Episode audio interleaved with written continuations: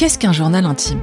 Un compte-rendu de notre quotidien pour pouvoir se souvenir des jolies et des moins jolies choses quand on sera plus âgé? Un défouloir émotionnel?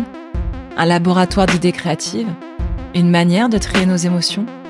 Tout cela à la fois, le plus souvent, pour vous, pour moi et les personnalités dont je vais parler dans Journal Ultime.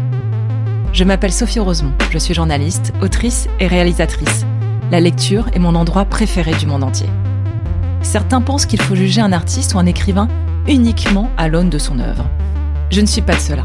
Il me semble qu'au contraire, ce qu'on appelle la génétique des textes est primordial dans une vie créative.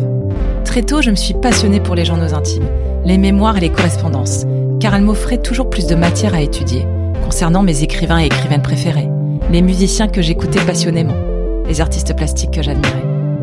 Pendant mes hélas lointaines études de lettres à la Sorbonne, j'ai eu la chance de suivre un cours sur la critique génétique. Et j'ai compris que non seulement je n'étais pas la seule à l'apprécier, mais que cette analyse permettait aussi de remonter aux sources d'un corpus, d'une inspiration, d'un élan.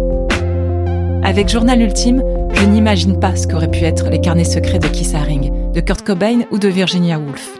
Les textes dont je parle ont été écrits par ces artistes, avec un désir ou non désir de publication. Tout est vrai, ou du moins exprime leur vérité.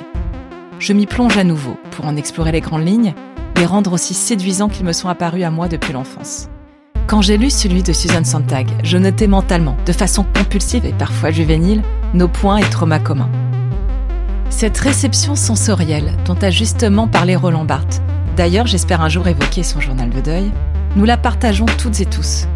Avec Journal Ultime, j'ai envie de la réveiller, en décryptant les pensées intimes de ces grandes figures.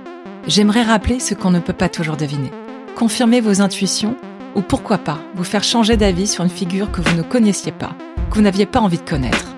À chaque épisode, je me donne une quinzaine de minutes pour raconter en quoi le journal intime est un cadeau précieux fait au monde par les artistes.